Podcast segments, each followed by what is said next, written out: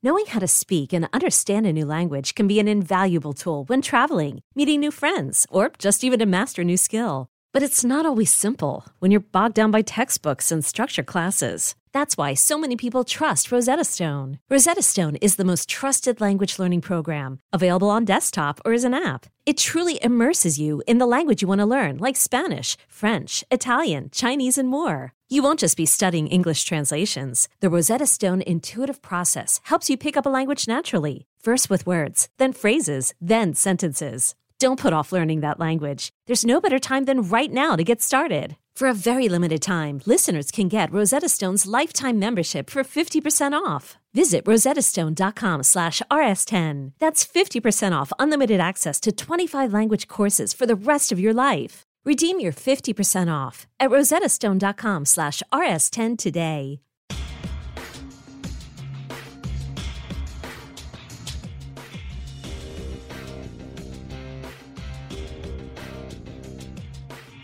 Hello and welcome to The Sidebar, presented by True Crime Daily, taking you inside the courtrooms of high-profile and notorious cases from across the country. I'm your host, Joshua Ritter. I'm a criminal defense lawyer based in Los Angeles and previously an L A County prosecutor for nearly a decade.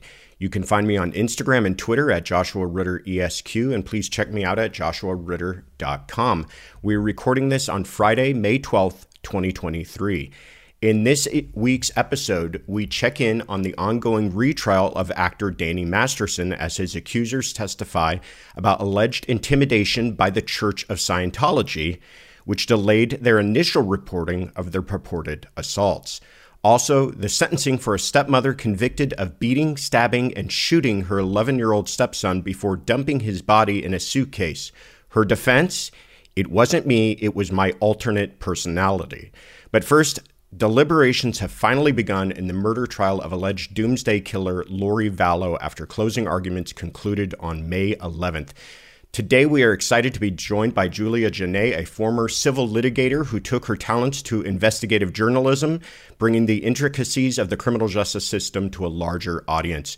Julia is currently a legal correspondent you can catch on Court T V. Julia, welcome. Hey, Josh. Thank you so much for having me on. Well, we've really been looking forward to this.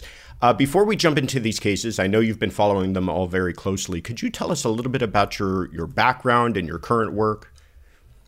Sure. As you mentioned, I'm a legal correspondent for Court T V. I've been doing that since we relaunched in twenty nineteen. I get to travel across the country and cover some of the high-profile tra- trials that happen, and also some that aren't that well known, but are really important to those communities where they are, and some of them that really impact our legal system. So it's a dream job for me, and I'm really excited to be able to do it. Uh, before that, I was an investigative reporter, getting to dig into problems that people have and try and get them solved for them and help them uh, get answers to their questions. And before that, an attorney. I practiced for about five years as a civil litigator on the plaintiff side, and just love the law, enjoy it. I'm from Atlanta, Georgia, and uh, that's where Court T V is based. So that's where I am right now. Fantastic. Well, we are so happy that Court T V did relaunch, because I think it was something that was really missing from kind of our our cultural insights into what goes on into some of these trials. And it's good to have cameras in the courtroom where we can. And your reporting is a huge part of that. And I know Uh, that you bring your legal background and then just your investigative journalism background to these cases. So we're really excited to hear your opinions on them. So let's jump right in. First of all, out of Boise, Idaho, Lori Vallow's trial may soon reach a conclusion as jurors begin deliberations on murder charges for the mother charged with the deaths of her two young children. Vallow's youngest son, J J Vallow, age seven, and daughter Tylee Ryan, sixteen, were last seen alive in September of twenty nineteen. Before they were found buried in twenty twenty on the Idaho property of Vallow's fifth husband, Chad Daybell. Vallow also faces charges of theft for allegedly collecting payments on behalf of the children after their je- deaths, really cl- classy, and charges of conspiracy and murder related to th- the death of Chad Daybell's late wife, Tammy. In their closing arguments, prosecutors alleged that Lori was motivated by money, power, and sex in the killings, accusing Lori and her husband, Chad, of using their extremist religious views uh, to rationalize their actions. The couple reportedly shared fringe beliefs revolving around the apocalypse and their self-proclaimed mission to uh, from God to free the world of dark spirits. After weeks of testimony and nearly sixty witnesses, the prosecution rested their case, with the defense promptly resting themselves without presenting any witnesses or evidence on Lori's behalf. Julia, I know you have been following this case closely. I'm just going to let you jump right in. Give us your initial impressions of first the prosecution's case and closing arguments specifically. Yeah, Court T V has been covering this so closely. We've got teams on the ground. They've been reporting to us every step of the way, even though we don't have cameras. They're in those courtrooms. And that's kind of given this case an air of somewhat secrecy uh, when it comes to the public really wanting to know what's going on. And sometimes we're not really able to access the way we are in some other jurisdictions, but that's been specific to Ada County there. The prosecution's case, I believe, is very strong, and I'm intrigued by their theme, the way they approached this. We all had heard the story. We'd seen the documentaries. We kind of knew how they were laying out this cult, that Lori Vallow Daybell was this mom who was in love with Chad and wanted to join him as they walked off into the sunset, leading the one hundred forty-four thousand.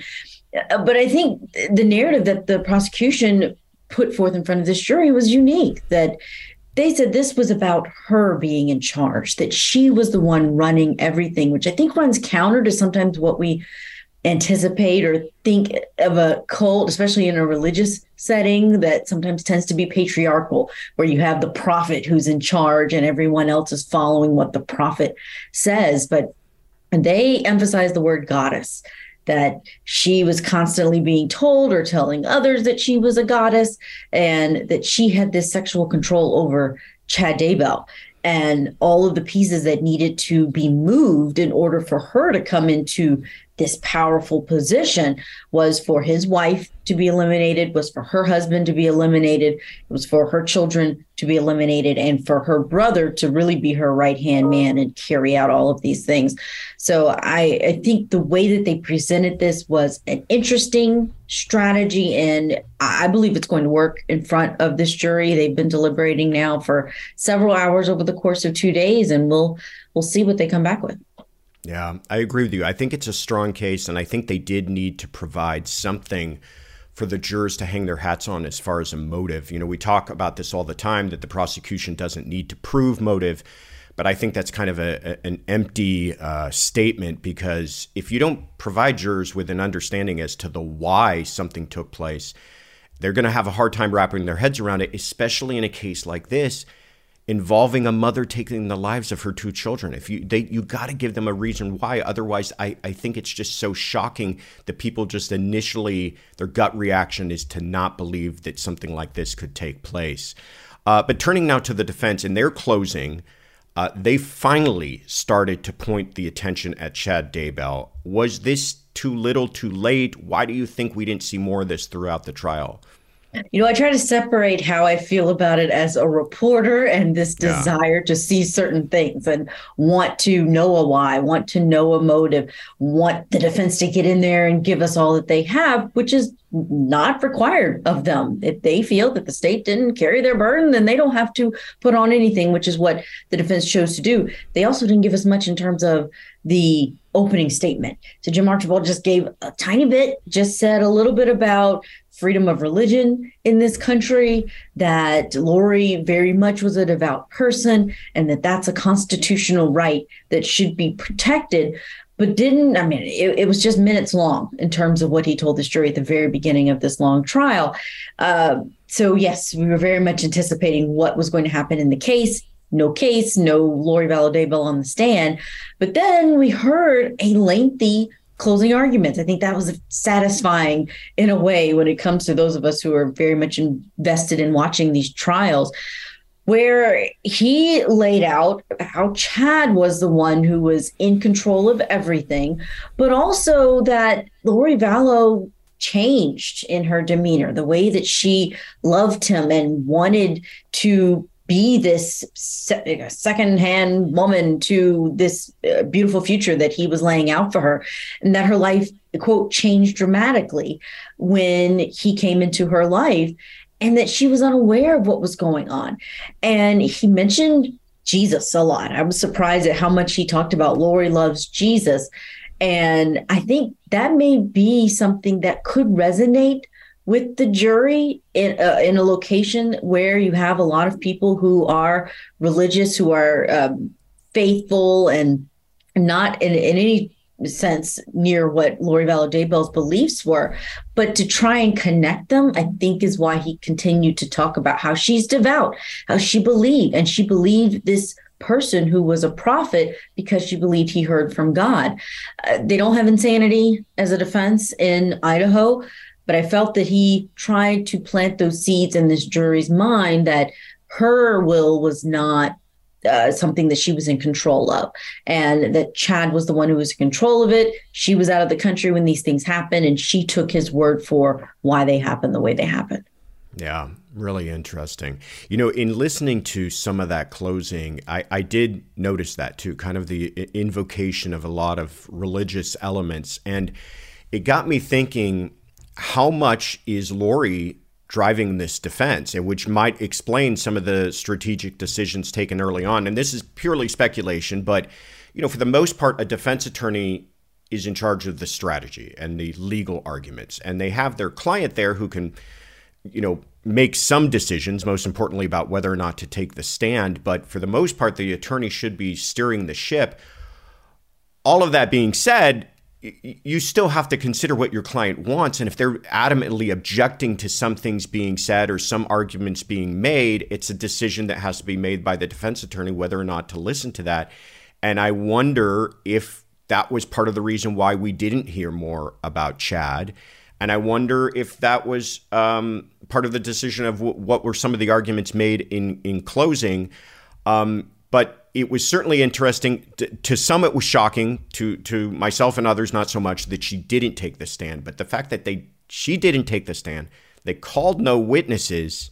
In a case of this magnitude, do you think that hamstrung them in any kind of way? You made so many good points. I wanted to react to what you said about um, whether or not Lori was on board with yeah. the way this played out. We I have a little insight because our legal correspondent, Chanley Painter, was in the courtroom. And there were moments in that closing argument, especially when the defense attorney was kind of personally attacking Chad, saying he was a, you know, two-bit author who couldn't even sell books. He was supposed to be a prophet gathering one hundred forty-four thousand. He'd only made it to six people. And look at him next to Charles Vallow, you know, kind of insinuating that he's not an attractive man. She apparently, her body language said that she did not like what was being said, that she, you know, was glaring at her attorney, had her face, you know, she's usually pretty upbeat, we've heard, inside of that courtroom, but she didn't like those things. But the consensus was from those watching inside that she wasn't furious with her attorney after the fact. You know, she still cooled off, it seemed, and was still agreeable with him.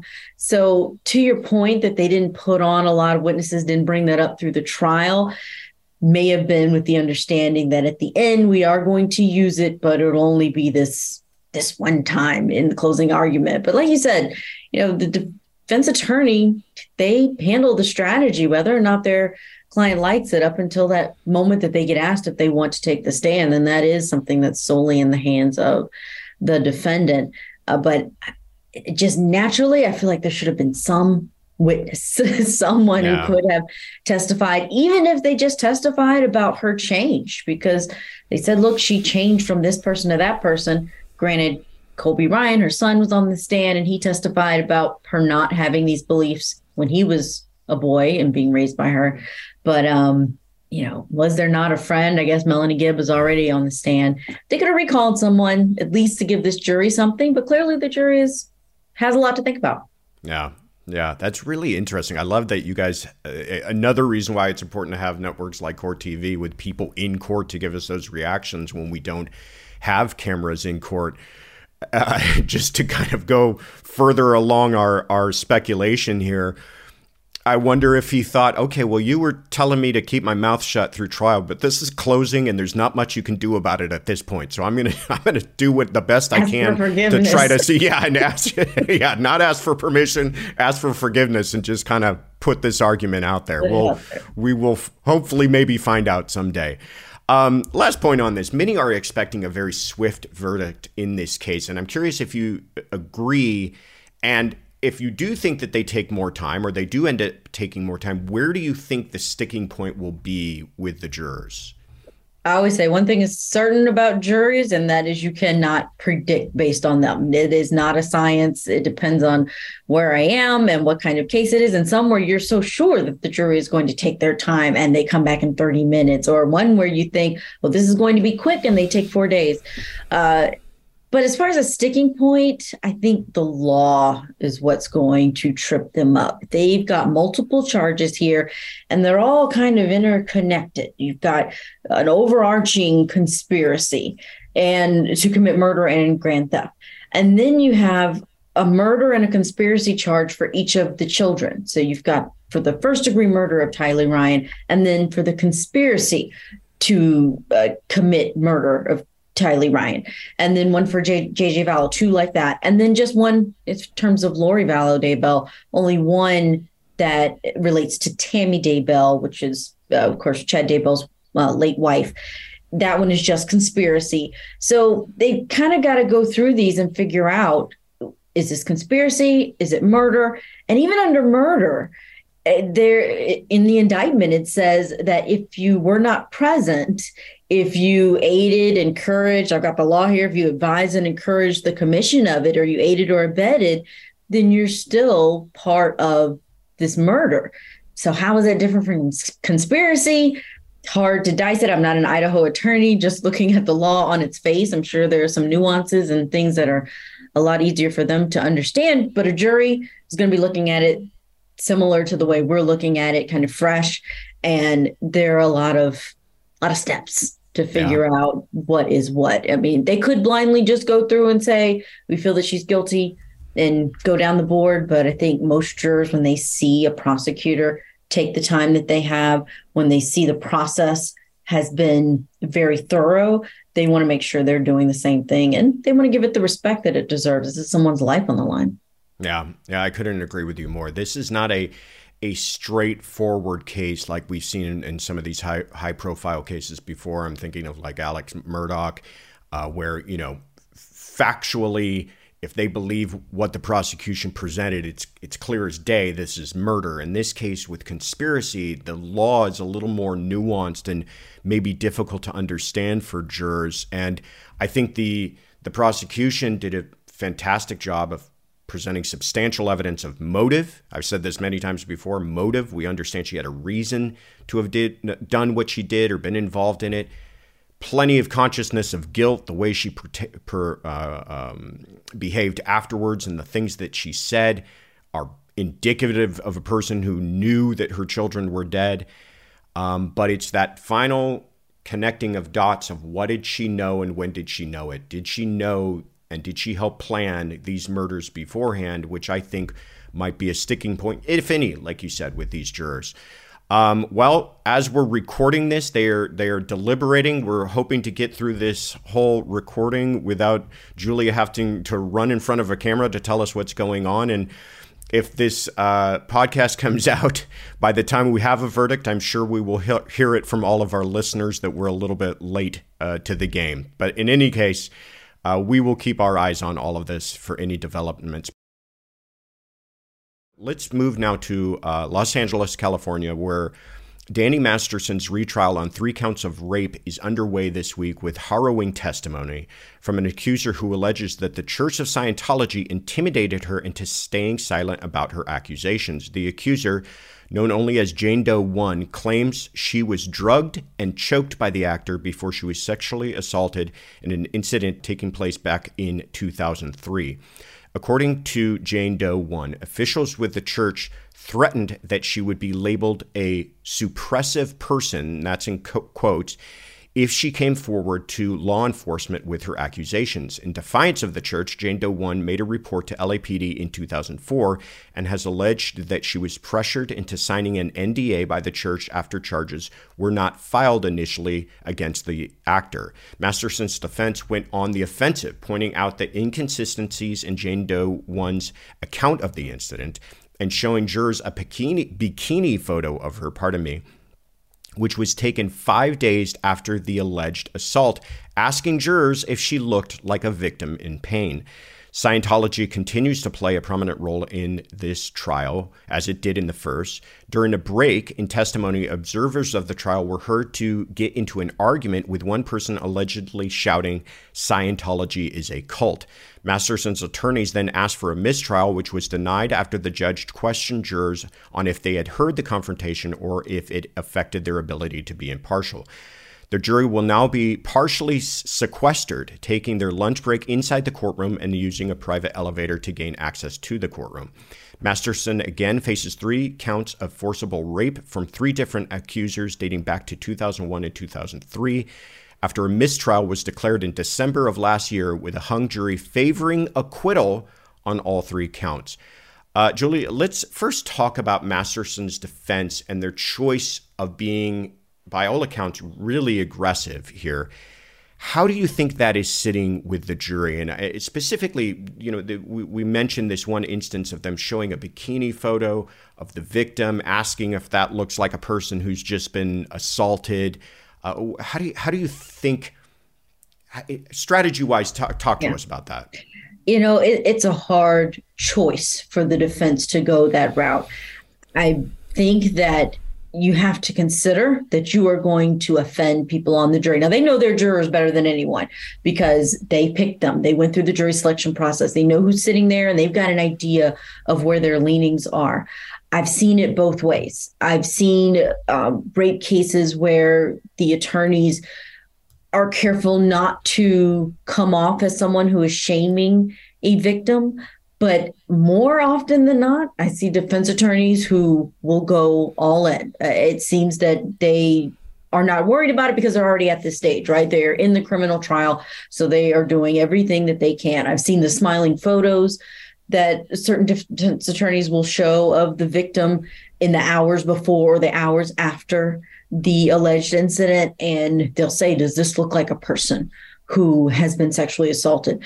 You'd hope, and the prosecution usually has that burden to show that, or, or to remind these jurors that the studies are there, that people who have been sexually assaulted, you can't pick and choose how they're going to act. There's not one way that someone reacts to it, and trauma has different faces. Um, for example, the Harvey Weinstein trial, they actually brought in an expert who was just teaching these jurors about rape culture, because it is something that I don't think across the board people understand. There's still a lot of misconceptions.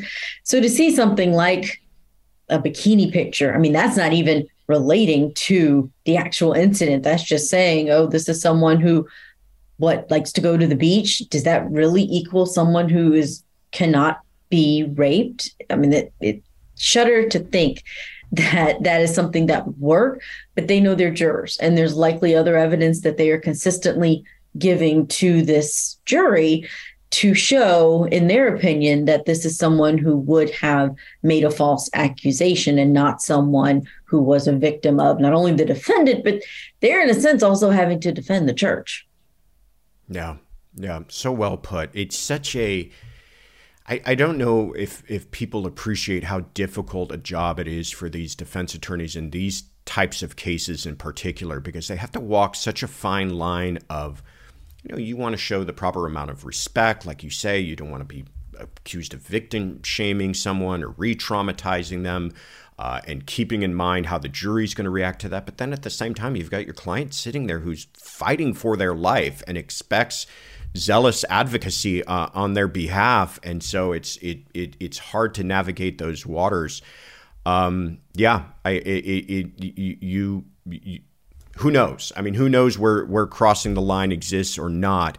Um, but it looks like the the defense, at least in this case, has decided that it's it's at least to some extent no holds barred.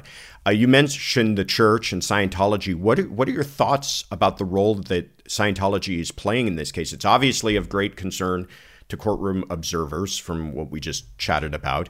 Um, and the fact that the jury is now going to be sequestered, uh, it, I'm just going to give my experience a little bit here. I, I know that juries behave a little little differently when they know it's a high profile case. When they when they come into courtroom many trials take place, and it's to an empty courtroom. I've done many, many trials where you it's just you and the jurors and nobody else in the courtroom. Then some trials have a full courtroom and cameras inside, and that's going to affect jurors to some extent. I don't, I'm not going to say it's going to change their decision, but it's going to affect how they behave and think about the case. And now one step further, be, they're being sequestered to some extent, and they know that Scientology is kind of in the background here. I know I'm throwing a lot at you all mm-hmm. at once, but how do you think that affects all of this?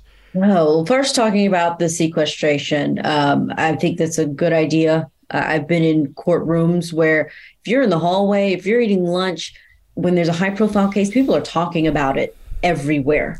And yeah. even sometimes as a reporter, if we're allowed to give our reports in the hall, we're constantly trying to make sure that a juror didn't come out another way. I mean, I've had a juror, unbeknownst to the juror, sit right next to my live shot and eat her lunch. You know, I can't talk about my analysis of the case or maybe things that I know that the jurors aren't going to be allowed to know because it was an motion in limine. So kudos for, I think, the partial sequestration, as long as it's not full where they can't go home to their families on the weekend or at night. I think that's when jurors get very agitated. But if they're giving them food and it's just during the day, I think that's the best move, especially in a high profile case. I, but I do think they take it a little bit more seriously. I don't think, like you said, it changes the the outcome, but that they want to go through it a little bit slower just to make sure it's clear to everyone that they took their time. Whereas if no one's watching, they're still coming to the same decision, but maybe not slowing it down uh, as much. But that's just my opinion on it. As far as the role of the church, in this case, it, it's you can't separate the two, it seems, in the way that the first trial went and what we're seeing now, because it's for prosecutors is the explanation as to why these accusers couldn't come forward sooner, why they didn't have the outcry. And that's another, going back to what I said about having to teach the jury about rape culture and what can happen and what it's like to be someone who's been victimized. Um, there's got to be that explanation. And my understanding from, we had a team there for the first trial, is that there are members of the church who are very uh, there, uh, prominent in the courtroom, sitting in the gallery and, and monitoring what's going on and paying attention at this trial, because there, there are no cameras, but certainly the church is coming up uh, constantly in the conversation that's happening through the testimony. Yeah. Yeah. It's, it's hard to imagine that at least in the back of their minds, it's not playing some role. And like you said, I don't think maybe changing their decision, but it, they they know this is this case is of special concern to a lot of people. And and it, it's hard to imagine that won't be at least a subject of conversation amongst them when they begin to deliberate. Well, it's unfortunate that they have not allowed cameras in the courtroom in this case, because I think it is a fascinating case, but we will continue to follow it uh, and and give updates as they come along. Finally, let's turn to Colorado Springs, where Letecia Stauch has been convicted of the murder of her eleven-year-old stepson, Gannon Stouck, by an El Paso County jury and subsequently sentenced to life without parole. Gannon was reported missing in twenty twenty by Stouch. However, the investigation quickly pointed in her direction after she gave varying accounts of the boy's disappearance. Initially, Stouch told investigators that Gannon hadn't returned from a friend's house, but later told detectives an intruder had assaulted her and taken the boy at gunpoint. A search of Stouch's house and vehicle revealed traces of Gannon's blood in the boy's bedroom, along with the trunk and rear bumper of her car. Stouch was later arrested and charged in the boy's murder, and Gannon's body was found in a suitcase near a bridge in Florida. Stouch would ultimately change her plea from guilty From, pardon me, from not guilty to not guilty by reason of insanity. At trial, def- the defense claimed that Stouch suffered from severe mental illness, including multiple personalities, one of which her defense argued was responsible for Gannon's murder. Ultimately, the jury disagreed, convicting Stouch on all counts. Julia, we are uh, delighted to have you on this podcast for many reasons, but one of those is that you um, have in particular covered this case on a daily basis for Court T V. So I'm just going to let you tell us your general thoughts on this case and what were some of the highlights to you. this case was one that intrigued so many people around the world. Justice for Gannon was a hashtag that was so popular, especially as we got close to the end of this trial. But it happened in twenty twenty. You have this stepmom who was taking care of two stepchildren. She had an older daughter who was seventeen, and her husband was serving in the National Guard. He was away at the time that this little boy, who was eleven years old, goes missing. And it's weeks before they find his body on the other side of the country, as you mentioned, in a suitcase.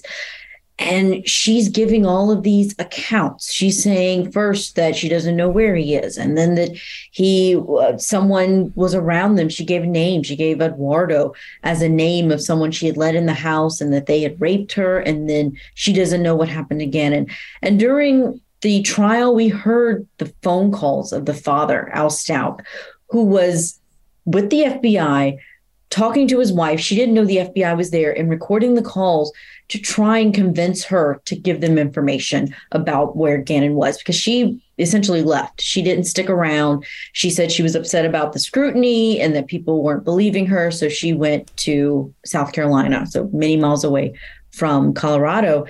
And you could just hear it in his voice, the composure he had to keep while he knew it was possible his son was dead, but telling her, "You're a good mom. You didn't do anything wrong. Just give me information about what happened. Tell me more. We know that that's a lie, so tell me the truth." She never admitted. Uh, the prosecutor said in his closing it was by divine intervention that a bridge inspector, who only inspects that bridge every two years, happened to be looking under that bridge in Florida and saw feet coming out of the suitcase. And I mean, such difficult testimony for everyone involved um, to listen to there in the courtroom. Uh, the community came out just filling up the courtroom. I mean, this wasn't your high profile case with a celebrity of sorts, but for this community, this was the case of the decade for them. And they definitely showed up and showed out inside of the courtroom. Ultimately, her defense was that she had suffered trauma as a child, uh, a lot of sexual abuse, and that she had created personalities, alters. And one of them was named Maria. And Maria was this protector, sometimes had a Russian accent, sometimes spoke Spanish. And that was the one who had come out. And to tell you some of the details about how Gannon died, he was stabbed eighteen times, he was shot, and he suffered blunt force trauma. Um, still a big question of what really happened when she was keeping him, why she would have done this. Um, she didn't take the stand, so we don't know what she has to say about it, what may have triggered her.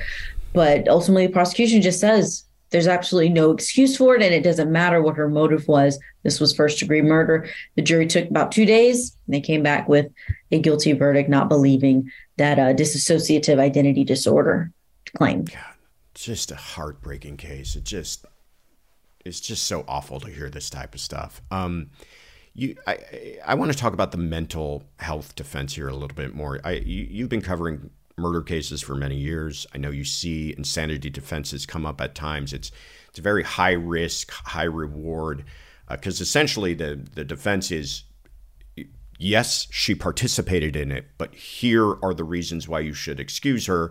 And in this case, it's almost a step farther by saying it's not that just she's suffering from mental health issues and was therefore temporarily insane, but that this other personality took over. Do you think that was just a bridge too far with jurors? And and talk to us a little bit about the testimony the prosecution put on about whether or not she showed any signs of mental unrest beforehand. Josh, I asked that exact question of the defense attorney the first chance I got, because in his closing argument, uh, the attorney mentioned that there was psychosis, that she had a psychotic break when this happened, and that just the details of the crime and the fact that she had not abused the children before that, that nothing pointed to her doing this except for a psychotic break. He still talked about D I D, or dissociative identity disorder, but he really seemed to lean into psychosis. So I asked him, you know, why, why'd you go the route of uh, dissociative identity disorder? Just because multiple personalities is, it's a, a far stretch. You know, there are people who interact on a, you know, every once in a while with people who are dealing with mental illness, mental breaks, it, certain um, stressors. But for him to go, or for their strategy or their uh, doctor to come on and talk about multiple personalities, felt like that made it more difficult to really understand and perhaps think that she was malingering, that she had made this up. And he said he couldn't explain. Uh, he knew that it was all very hard to understand. They brought in different experts, and because this was the claim of the defendant, they went down that that road. And, you know, he doesn't know if that may have been difficult for the jury to digest. But I do know, you know, they have to come up, or they have to present, I should say, a disorder that is a mental defect or disease that renders you incapable of understanding right from wrong. And as you mentioned, that's a high bar. It's not just, I was under a lot of stress, I had a lot of anger, I was depressed, and then this happened. It's got to be that you have this diagnosable or something that an expert can point to as your disease. And perhaps that's the the one that stood out as the most probable based on her symptoms. But they brought in an expert who had been a consultant for H B O for um, Guilty, uh, Crazy But Not Insane was the name of this documentary. She was very well versed. She was a much older lady. She'd gone to Yale and Harvard back in the day. And, you know, I'm not sure if she was able to really connect with this jury. She was very knowledgeable, but you could tell she loved this area of the psychiatric field. And it seemed that it was uh, something that she was going to figure out, how Letecia Stauch was uh, had multiple personalities. We even saw a video of her like asking the personalities to come out, and then they did. And we heard the different alters talking. It's just, I think it was a very hard sell for this defense yeah. in front of a jury. Yeah.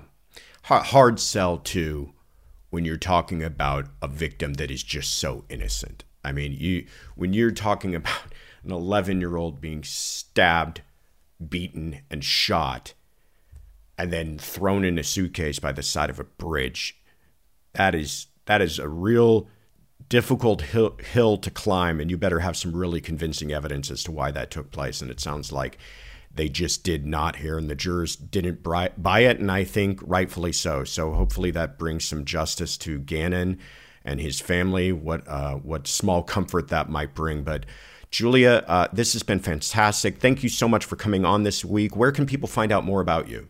Oh, I'm on Twitter, Facebook, and on, um, let's see, what's the other one? Instagram? Yeah. On those, at Julia Court T V is my handle. And you can, of course, catch me on Court T V. w w w dot court t v dot com is where we stream live, but you can also figure out where we are over the air if you go to that website and figure out what channel we are on on your T V across the nation. Fantastic. And I do almost every single day. Uh, I'm your host, Josh Ritter. You can find me on Instagram and Twitter at Joshua Ritter E S Q. And please check out joshua ritter dot com. You can find our sidebar episodes wherever you get your podcasts. And we want to hear from you. If you have questions or comments you'd like us to address, tweet us your questions with the hashtag T C D Sidebar. And thank you for joining us at the True Crime Daily Sidebar.